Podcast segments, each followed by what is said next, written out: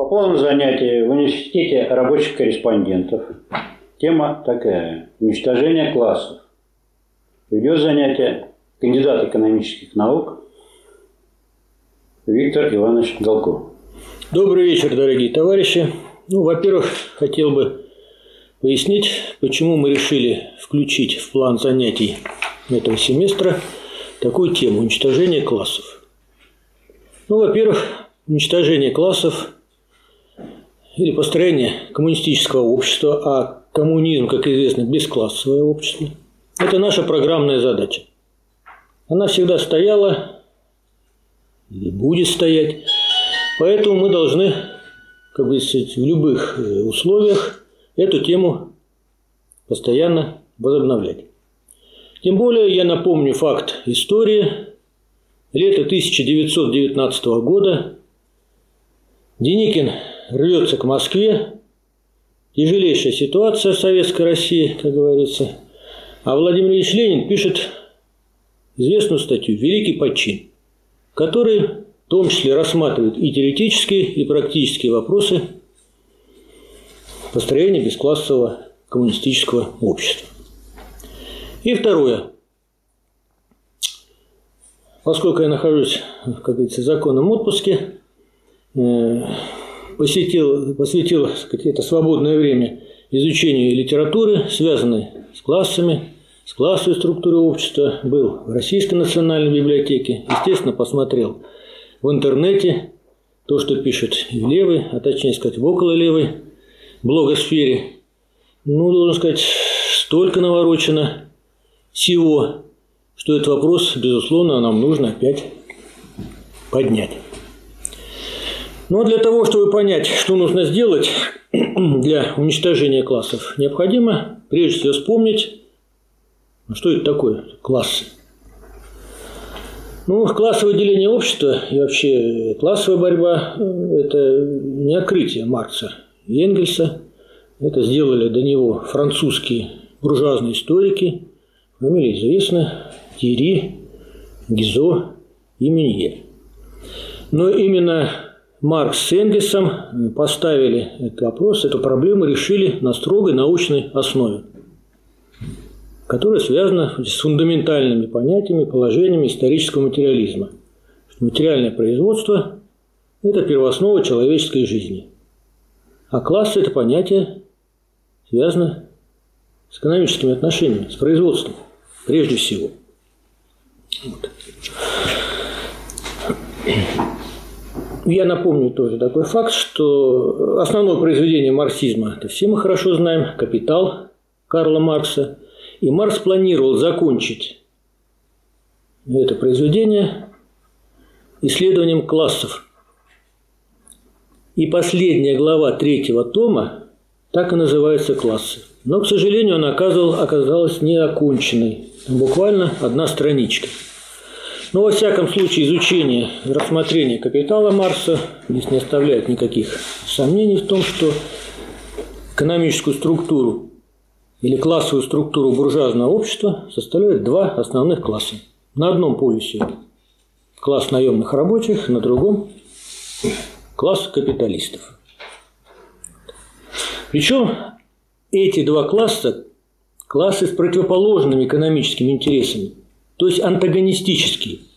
И противоречие между наемным трудом или классом э, наемных рабочих и капиталистов есть проявление, одна из форм проявления основного противоречия капитализма.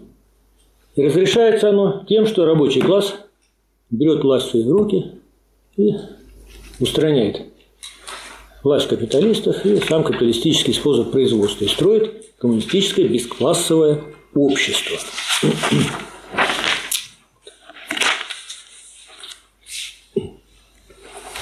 Но я буду периодически обращаться к высказываниям Маркса, Энгельса и Ленина на этот счет. Маркс отмечал, что капиталист и наемный рабочий – это единственные деятели и факторы производства, отношения и противопоставления друг другу которых вытекает из сущности капиталистического способа производства. Ленин, который явился продолжателем дела Маркса и Энгельса и в теоретическом плане, и в практической плоскости, поскольку в Советской России была совершенно социалистическая революция, началось строительство социализма, был построен социализм. Вот. Ну, при Ленине, во всяком случае, э, приступили к строительству социализма. Ленин в работе «Великий почин» как бы дает следующее классическое понятие классов. Классами называются большие группы людей, различающиеся по их, во-первых, по их месту в исторически определенной системе общественного производства, по их отношению большей частью закрепленному и оформленному в законах к средствам производства – по их роли в общественной организации труда, а следовательно по способам получения и размерам той доли общественного богатства, которое они располагают. То есть я повторюсь, ключевое, ключевой критерий деления общества на классы – это положение по производству. Ну, немного сказать, отойдем в сторону связанную. Как только появился Карл Маркс, Фридрих Энгельс, их работы – Тут же буржуазия, их теоретики, или апологеты, как их называют, у них нюх на эти дела очень острый, они почувствовали опасность в марксизме. Тут же появились работы, которые пытались либо опровергнуть марксизм, либо вроде как развить марксизм внешне, ну, на деле тоже его попытаться опровергнуть. И сейчас, вот если посмотреть даже то, что сейчас, какие с точки зрения концепции буржуазные, их море. море. Причем некоторые подстраиваются вроде под Маркса, под его развитие. Но в целом задача одна. Это в этом в море точек зрения утопить истину. И приемов здесь масса. Ну, прежде самые любимые. Я не буду останавливаться, это, их очень много, и это не тема сегодняшнего разговора. Может быть, будет у нас время отдельно поговорим. Самый любимый подход – это выделить в буржуазном обществе не класс капиталистов, да, и класс наемных рабочих, а некие такие высший класс, низший класс и средний класс. Уже даже по названию, да, как бы вымыть вот это классовое содержание марксизма – а средний класс как формируется? Да прежде всего по доходам. Вот если мы вспомним, я процитировал э, Ленина, там есть такой критерий.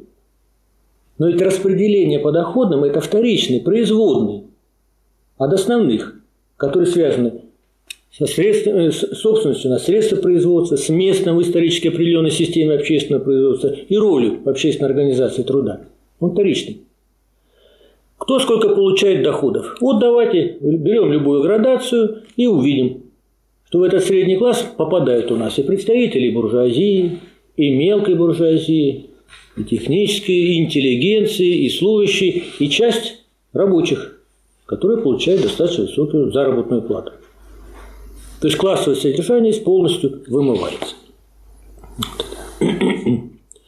Ну а сейчас можем сказать, что в эту классовую структуру, даже слово э, класс это пытаются как-то выморать, выкинуть. Используют понятие страты, от слова стратификация, да? страты, слои, это есть термин из геологии. И сюда добавляют, кроме экономических критериев, и политические сказать, отношения к власти, и какие-то другие социальные, и образование, и возраст, и прочее, прочее, прочее, включая психологические термины. Как сам человек чувствует себя и кому себя относит. Здорово, да? Вот я, например, считаю себя Наполеоном. Могу считать? Палата номер шесть. Вот, совершенно верно. Если я так считаю, то вполне обоснованно меня следует отнести к известной социальной группе. Товарищи его вполне возможно изолировать. Но это как бы и шутка, и серьезно. Повторяю, что в этих многочисленных построениях, структурах смысл один – растворить вот в море этих точек зрения истину.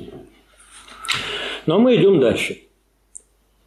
Итак, значит, у нас на входе как бы капитализм, классовое общество с антагонистическими классовыми интересами капиталистов и наемных рабочих, но на выходе должен быть Без класса общества коммунизм.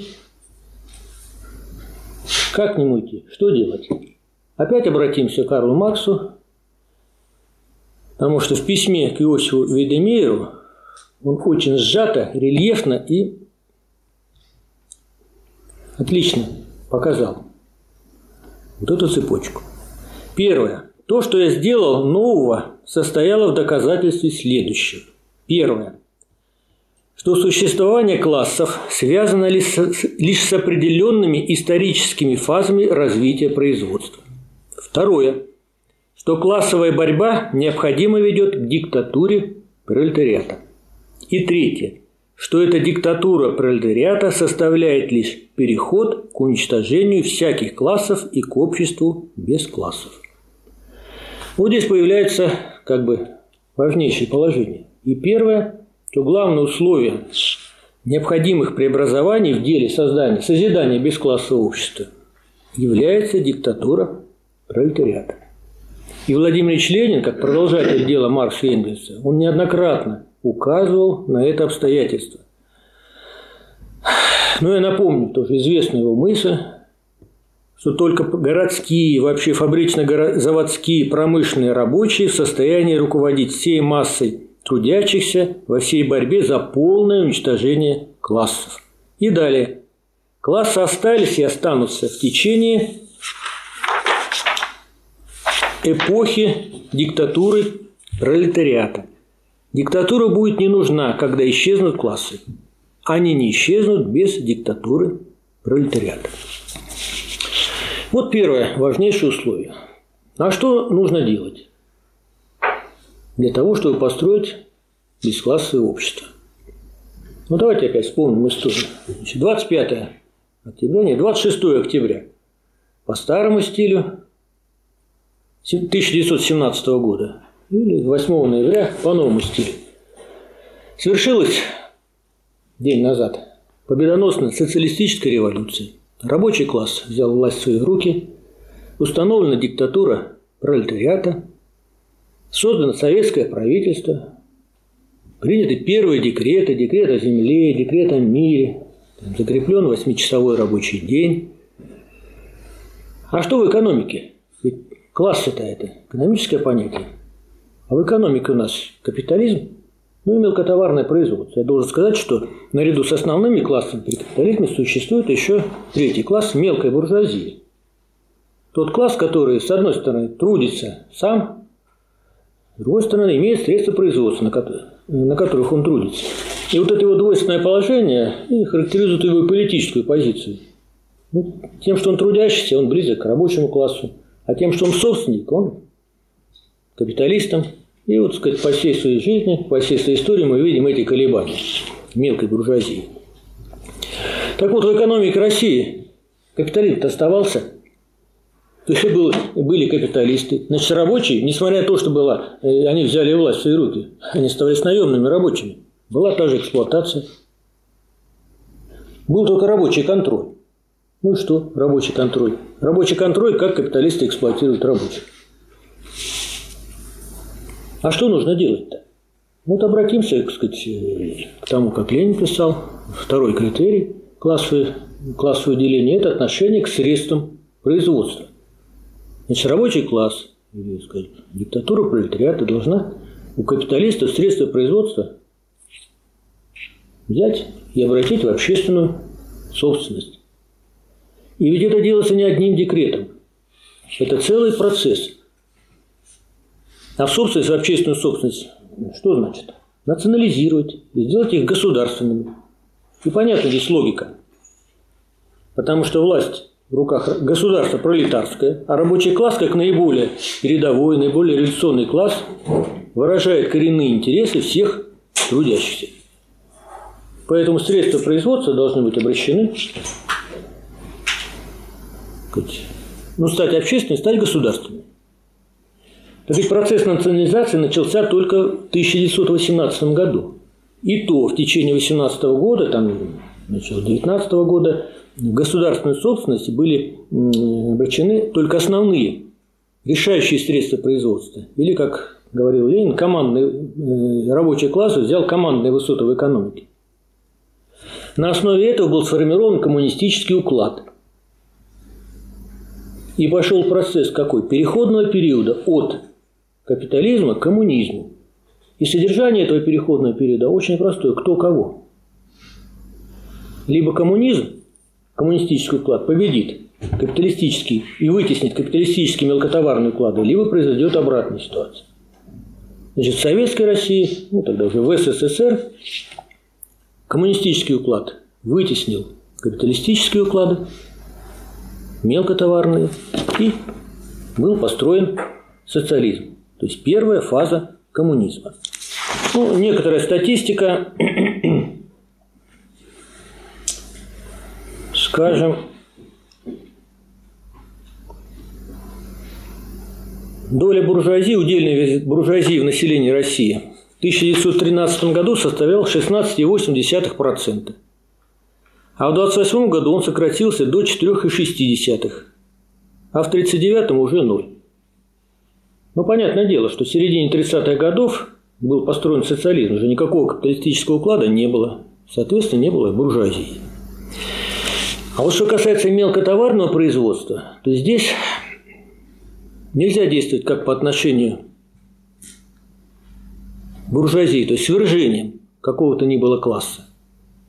И вот Ленин отмечал особо, что вот мелкую буржуазию, ну а в России она составляла большинство населения, прежде всего крестьянство, можно решить только организационной перестройкой всего общественного хозяйства, переходом от единоличного, обособленного, мелкого товарного хозяйства к общественному крупному хозяйству. Эта задача также была решена в эпоху перехода, э, в период перехода от капитализма к коммунизму путем коллективизации. И в итоге удельный вес числа крестьян, составлявший еще даже в 24 году 75%, он уменьшился до 2,6% в 1939 году. Ну вот остановимся на этом моменте. Построен социализм, то есть коммунизм в первой фазе. А коммунизм, как известно, бесклассовое общество. А что остается? А классовые различия остаются или нет? А классовые различия остаются. То есть класс капиталистов прогнали, отобрали у них средства производства. Крестьян, крестьянское хозяйство преобразовали либо в коллективное, либо в советские хозяйства. Все, рабочий класс остался. В то же время остались классовые различия. По другим классам критериям. Это различие между городом и деревней остается – между управлением, между управля, э, делением на управляемых и управляющих, между делением на сказать, людей, работников умственного труда и физического труда остается, остается в условиях социализма. Поэтому дальнейшее движение к полному коммунизму, то есть полному бесклассовому обществу, оно состоит в том, чтобы уничтожить оставшиеся классовые различия. Вот опять обратимся к Владимиру Ильичу Ленину, к его идеям, к его авторитету. Он писал, что для полного уничтожения классов, для полного, повторяю, надо не только свергнуть капиталистов и отменить их собственность, а необходимо уничтожить другие классовые различия, в том числе различия между людьми умственного и физического труда, между управляющими и управляемыми городом и деревней. Вот как ведь здесь быть? Вот сложная задача. Обратимся прежде всего к теории. Вот Ленин дал такую замечательную формулировку, я думаю, многие сидящие в зале ее знают. Социализм есть уничтожение классов. Вот она такая диалектичная со всех сторон. Либо социализм ликвидирует, уничтожит классовые различия и будет полный коммунизм, перерастет в полный коммунизм. Либо Вполне возможно и обратно, противоположная тенденция. Когда эти классы победят социализм, тогда будет возврат к классовому антагонистическому обществу, к капитализму. То, что, кстати, имеем сейчас. Вот. Поэтому было бы грубейшей ошибкой понимать дело таким образом, что если обратили средства производства в общественную собственность, создали крупное обобщисленное производство не только в городе, но и на селе, но тем самым преодолели данные классовые различия раз и навсегда. И нет возможности возврата назад к классовому обществу. Ведь здесь получается две крайности. Ну, вспомним, что говорили с партийных трибун в период СССР, особенно после 60-е, 70-е годы, что у нас все хорошо. Никаких нет противоречий классовых. Все замечательно. Но раз все замечательно, то не нужна никакая борьба. Но ведь мы знаем, что вообще в, противопол... в противоречии есть две стороны. Не только одна, у движения вперед к полному коммунизму, когда мы ликвидируем эти остат... э, классовые различия, но есть противоположная тенденция. Если с ней не бороться, что будет? Так она будет побеждать первую позитивную тенденцию, это негативная тенденция. И тянуть куда нас? Сначала как минимум в переходный период, только теперь уже от коммунизма капитализм, затем капитализм. Вот в развитии марксистско-ленинских идей Михаил Васильевич Попов вывел и обосновал противоречие между бесклассовой природой коммунизма и наличием классовых различий на его первой фазе. Это противоречие является развертыванием системы противоречий, изложенных ему в известной работе «Планомерное разрешение противоречия развития социализма как низшей фазы коммунизма». То есть, с одной стороны, ведь социализм – это что? Коммунизм в первой фазе. Коммунизм – бесклассовое общество. Поэтому при коммунизме классов-то вроде как и нет. Есть только один класс, а классов-то и нет. Тем более антагонистических. Но с другой стороны, поскольку это первая фаза коммунизма, тот коммунизм, который еще вышел из недр старого общества и во всех отношениях, и в экономическом, и в нравственном, несет отпечатки старого. Вот они отпечатки, это классовые различия. Соответственно, противоречие. А противоречия есть две стороны, две тенденции. Одна к тому, чтобы преодолевать классовые различия и идти к полному коммунизму. И противоположная. Какая победит? Не факт, что автоматически. Более того, неправильно даже говорю. Если кто-то считает, что автоматически мы придем к полному коммунизму, то это глубочайшая ошибка. Должна быть систематическая борьба. И условием, я возвращаюсь к положению Марса и Ленина, этим главным условием является диктатура пролетариата до полной победы коммунизма. Это в теории. Ну, вот я э, коснусь двух, на мой взгляд, попыток одностороннего понимания этого вопроса. Одно я говорил, это то, что, скажем так, лилось потоком мутным с трибун КПСС, ну, апологетов, развитого социализма и прочее. А вторая, она несколько другая. Ну, вот есть такой товарищ Герасимов, наш бывший соратник, как бы, в кавычках возьму это слово, который вроде так эти слова слышал, классовая борьба и диктатура пролетариата. Вот. Но он эту диалектику сказать, и не классового, передвижение от социализма к полному коммунизму как-то не признает. Но в то же время считает, что должна быть классовая борьба. Как вот разрешить? Он выдумал такой тезис, что в условиях социализма есть класс служащих – отдельный класс служащих, наряду с рабочим классом. И интересы которого противоположны интересам, коренным интересам рабочего класса. Но вроде как он делает несколько задний ход, отнести или заявлять, что учителя, и врача, и там, рядовые служащие, не заинтересованы в построении бесклассового общества вроде как нелогично, он выделяет в этом классе служащих так, верхушку – верхушку управленцев и сказать, людей, и заявляют, что все, вот у них интереса, коренной их интерес не заключается в том, чтобы построить бесклассовое общество. Значит, получается тогда, по его концепции, что в условиях социализма, в условиях социализма мы имеем антагонистические два класса.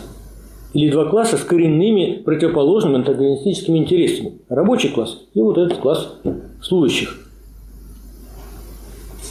ну, во-первых, это возврат нас, он кидает нас как минимум в переходный период, а то еще и в капитализм.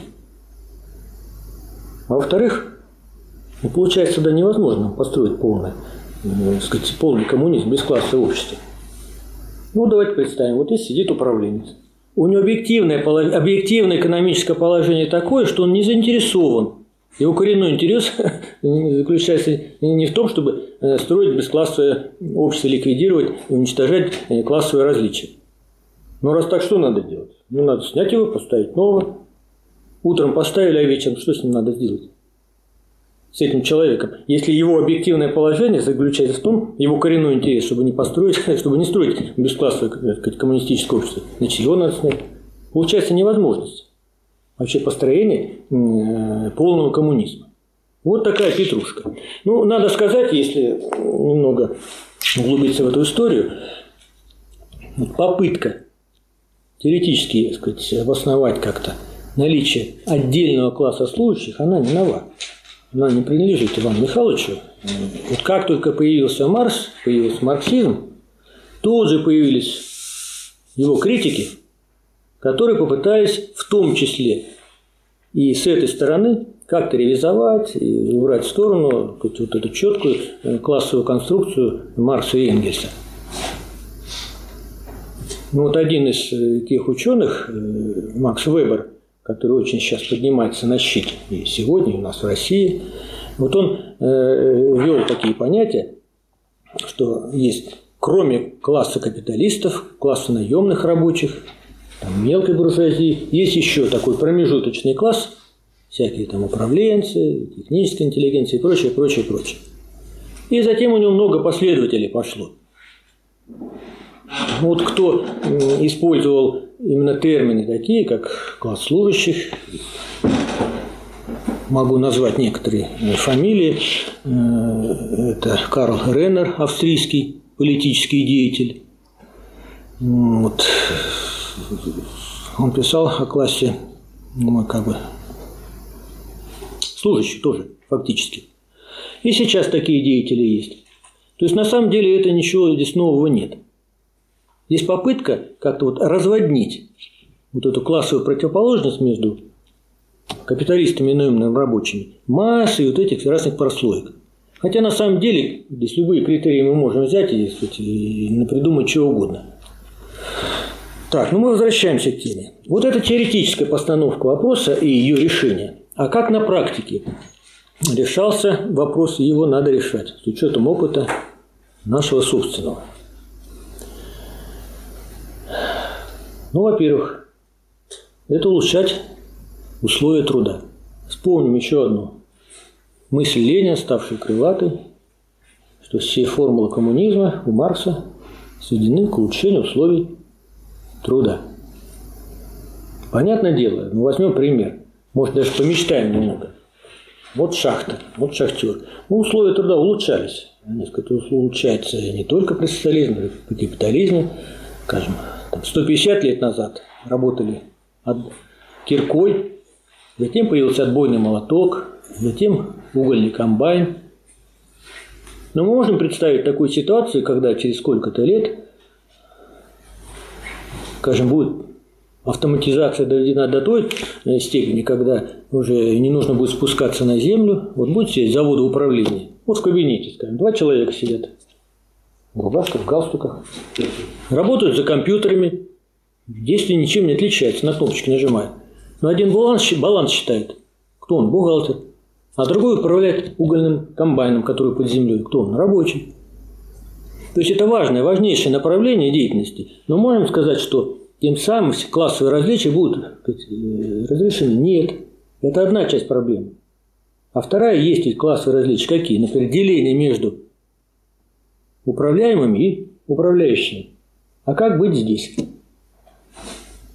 Вот тоже иногда э, читаешь э, работы периода СССР, там 70-х, 80-х годов, так называемого развитого социализма, которые говорят, что вот односторонняя сказать, постановка вопроса. Вот социалистический аппарат управления. Да, он действительно социалистический аппарат управления. Все там чисто, все хорошо. Ну как же, если вторая сторона? Всякие нехорошие явления, как бюрократизм, карьеризм, коррупция и много еще чего можно вспомнить и придумать. Как решить эти проблемы? Некоторые говорят, давайте создадим новый какой-нибудь комитет по борьбе с бюрократизмом. Ну, понятное дело, что в этом комитете будет такой же бюрократизм. Никакой этой проблемы не решить. И путь только один. Читаем Владимира Ильича Ленина. У него тоже есть э, мысли, которые стали крылатыми фразами. Выход-то здесь один. Всеобщее участие трудящихся в управлении. Чтобы каждый на время становился бюрократом, и чтобы никто не мог стать бюрократом. И, кстати, период строительства социализма ну, дал тогда невиданный был подъем творческой энергии людей, и он дал многочисленные формы решения этого вопроса. Ну, я могу сейчас по памяти перечислить, скажем, шество заводов над госаппаратом, выдвиженчество, совместительство работы в государственном учреждении и на заводе. Ну, давайте вот оценим с точки зрения э, радикальной, сказать, кардинальное решение вопроса сказать, борьбы с бюрократизмом все эти формы. Ну, шество заводов над госаппаратом. Это что такое? Это, по сути, рабочий контроль. Вот сидят, сидит аппарат управления, рабочие потрудились, славно у себя на рабочем месте пришли, что-то проконтролировали. Но это слабая форма, наверное, неудачное слово, слабая, первичная такая форма, которая не решает проблему. Выдвиженчество – это когда наиболее грамотных, активных, принципиальных работников от станка выдвигают в аппарат управления. Но ведь проблема здесь тоже не решается. Если человек оторван от станка, год за годом, месяц за месяцем, день за днем, его объективное положение меняется. И те же элементы бюрократизма появляются в деятельности. Ну, вспомним э, всех наших членов Политбюро, генеральных секретарей. секретарей. Там рабочих у нас в Политбюро не было никого. Ну, наверное, практически все были бывшими. Хрущев же он позиционировал себя как э, там, шахтер. Горбачев был помощником комбайнера. И Брежнев, по-моему, тоже какое-то время был рабочим. Все бывшие. На самом деле это уже далеко никакие они не рабочие, естественно. И вот такая форма, как совместительство работы на заводе с работой в госучреждении. А вот это уже форма, которая самая развитая. Когда человек поставил за станком, трудился ударно, затем пришел, поруководил государством. Но возникает проблема. А когда он это будет делать? Час до работы ехать, 8 часов за станком стоять, час домой. Все госучреждения закрыты, и вообще человек устанет. Значит, путь один, путь один. Должно быть свободное время. Свободное время, чтобы заниматься этой деятельностью. Вот, кстати, в программе РКП Ленинской так и было сказано. Надо отработать 6 часов производительного труда, затем военное искусство и в аппарате управления. Ну, кстати, 6 часов это не обязательно, так сказать, идеал. И 5 часов, и 4, и меньше. И что тогда получается? Значит, вот увеличение, сокращение рабочего дня и увеличение свободного времени, которое пойдет на то, чтобы использовать и э, работать в аппарате управления, и на выполнение цели социалистического производства, я напомню, там вторая составляющая – это свободное, всестороннее развитие всех членов общества. Тоже свободное время нужно для этого. Значит, вот вторая, ну, я бы сказал, генеральная линия. То есть сокращать рабочее время. Можно сократить рабочее время декретом? Ну, конечно, нельзя. Путь-то один – повышать производительность труда. А повышать производительность труда – что это? Непосредственно общественное производство, которое, сущность которого основана на том, чтобы сокращать рабочее время. И все его методы, экономические методы и показатели, инструменты, они э, как раз ориентируются на то, чтобы сокращать рабочее время и, соответственно, увеличивать свободное время. Вот что у нас было, если посмотрим историю? После победы социалистической революции первый декрет был, один из первых декретов. Это узаконили восьмичасовой рабочий день. Но я напомню, что в 2013 году по статистике рабочая неделя, неделя была 58,5 часов. Фактически, наверное, больше. Затем в 27 году начался переход от 8-часового рабочего дня к 7-часовому. Но напомню, что была 6-часовая рабочая неделя. И к сожалению, 6-дневная, да. К сожалению, этот процесс приостановился из-за Великой Отечественной войны, когда, так сказать, ну, понятное дело, большая опасность. Но после войны, после восстановления народного хозяйства, снова восстановили семичасовой рабочий день. А вот что произошло дальше? А вот дальше произошло два интересных события. Первое, то есть на протяжении вот этих, значит, перешли к, шести, к, пяти, к пятидневной рабочей неделе, а рабочий день увеличили. Ведь это негативное. Был 7 часов, стал 8 часов. Как своим управлять государством? Да никак здесь. После работы, так сказать, прийти домой на диван лечь. Вот. И второе. А ведь рост производительности труда был даже в те годы, когда уже начался фактически переходный период обратный от коммунизма к капитализму. Ну, я посмотрел статистику того периода. Скажем, за три пятилетки, 9, 10, 11, это значит 70-е, начало 80-х годов, рост производительности труда только в промышленности составил, обеспечил экономии 22 миллионов человек. Значит, насколько можно было сократить рабочий день у непосредственных производителей? Достаточно много, на час, на два. Но такого не произошло. А куда был направлен весь этот эффект? На две вещи. Ну, первое – это увеличение социальной сферы непроизводительной. Наверное, здесь частично можно согласиться. Учителя нужны, школы нужны, больницы нужны и так далее. А второе – на увеличение освобожденного аппарата управления. Ну, вот такая статистика. Если с 40 по 65 год обеспечивалось сокращение численности государственного аппарата с 1 миллиона 837 тысяч человек до 1 миллиона 460 тысяч человек, то начиная с 65 года, когда началась эта так называемая Косыгинская реформа, пошел устойчивый рост численности аппарата управления. Он к 1984 году составлял уже 2 миллиона 658 тысяч человек. Ну, на миллион с лишним. Вот куда пошла экономия рабочего времени, достигнутая за счет роста производительности труда. То есть процесс ликвидации классовых различий был остановлен и направлен как раз вспять. Соответственно, перестали решаться вопросы сокращения рабочего дня. Ну а после реставрации капитализма в нашей стране буржуазной властью вопрос сокращения рабочего дня вообще не ставится. Только наоборот, когда так сказать, прогрессивные силы начинают его активно продвигать, тогда эта власть вынуждена реагировать. Я, кстати, должен отметить, что вот, посмотрев научные работы, заявления политических деятелей, могу сказать, что вот эта идея сокращения рабочего дня до 6 часов, сохранения заработной платы, да, которую мы продвигаем, она находит своих сторонников и среди буржуазных ученых и буржуазных политиков, не только у нас в стране. Ну, два примера я приведу. Ну, вот даже процитирую, может быть. Вот читал вчера такую работу «Прекариат». Это не пролетариат.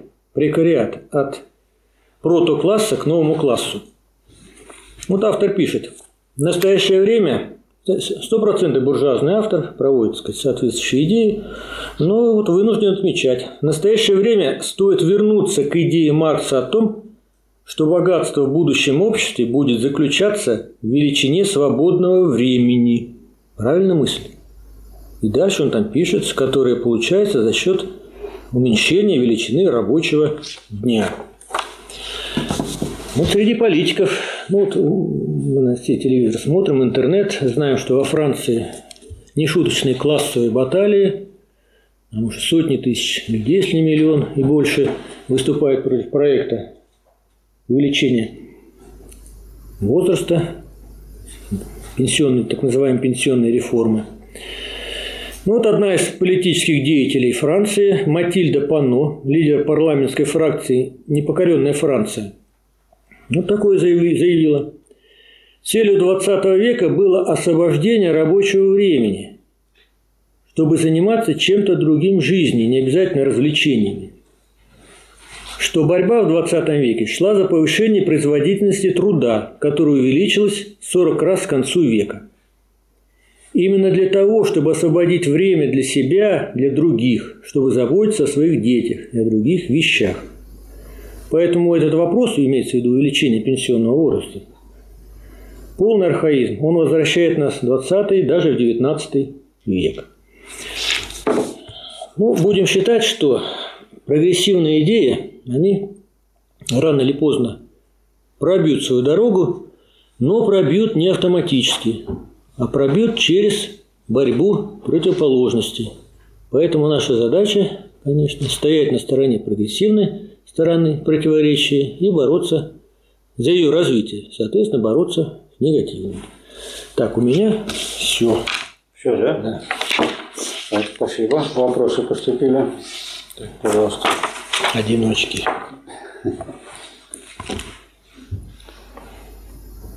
Тождественно ли понятие рабочий класс понятию пролетариат? Но если коротко, нет. Если сказать более расширенно, как раз вчера у меня было занятие Красном университете, и последовал такой вопрос в перерыве. Правда, другой формулировки. Э, Врача можно ли, является ли врач пролетарием? Значит, пролетариат, откуда берется корень этого слова? Это еще из Древнего Рима.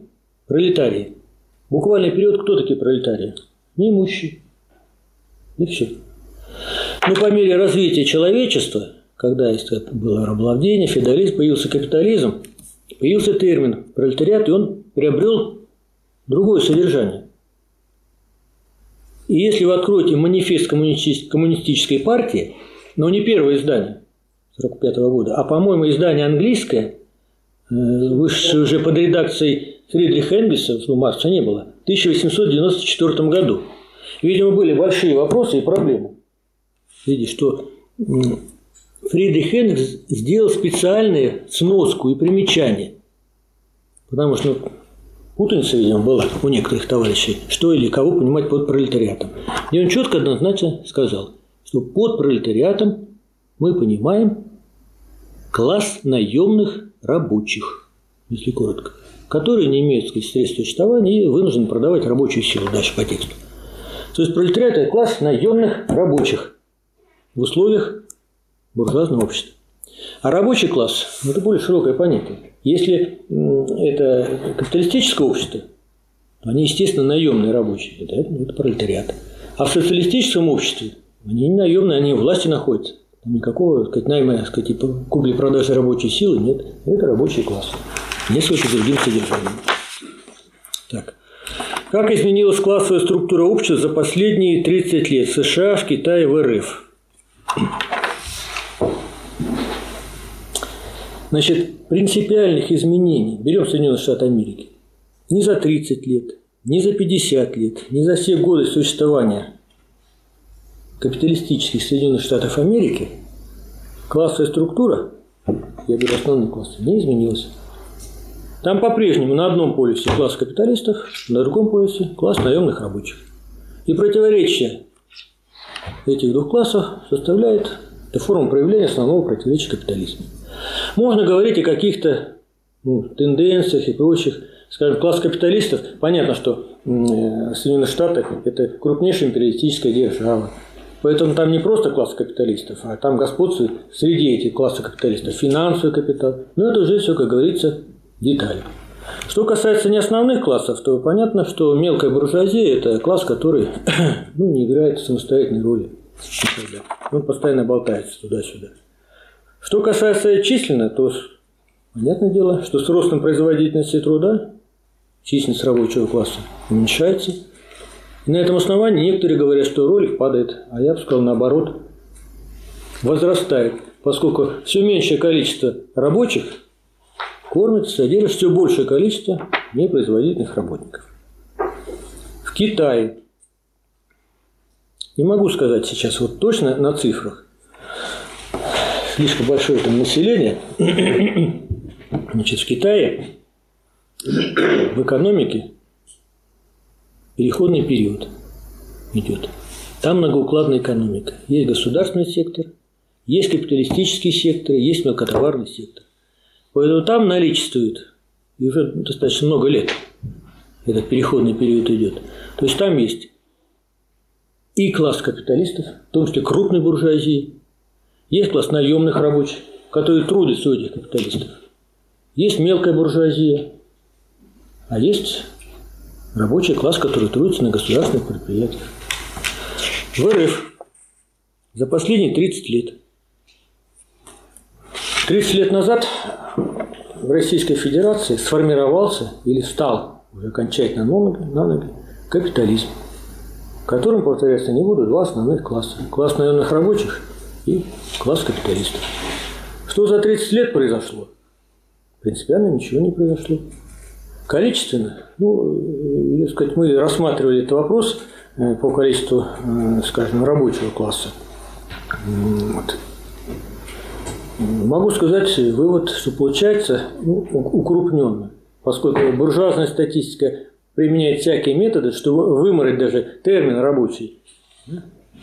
Ну, во всяком случае, получается, что в экономике России насчитывается ну, порядка 21-23 миллионов работников, которые можно ну, причислить к рабочему классу. Рабочему классу. Сегодня.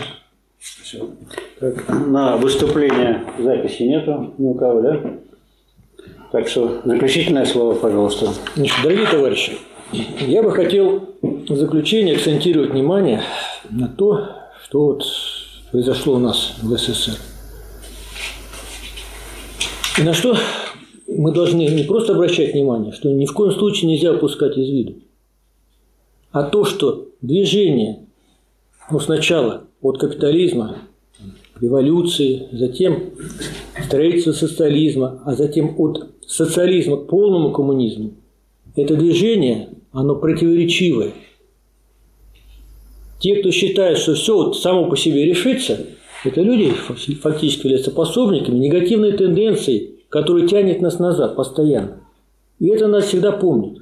Вот как только это выкинули, забыли. Ну, кто-то забыл, да, а кто-то сознательно это, эту идею пускал. Тут же вот эта противоположная тенденция, она взяла вверх. И сейчас нет ни СССР, есть Российская Федерация, на осколках СССР и другие капиталистические государства. И мы оказались где? Капиталистической страной. И сейчас, как говорится, нужно нам все начинать сначала. Я думаю, вот эти значит, и теоретические, и практические вопросы нам забывать нельзя. Спасибо за внимание. Да, спасибо. Так, объявление можно сделать? Да, пожалуйста.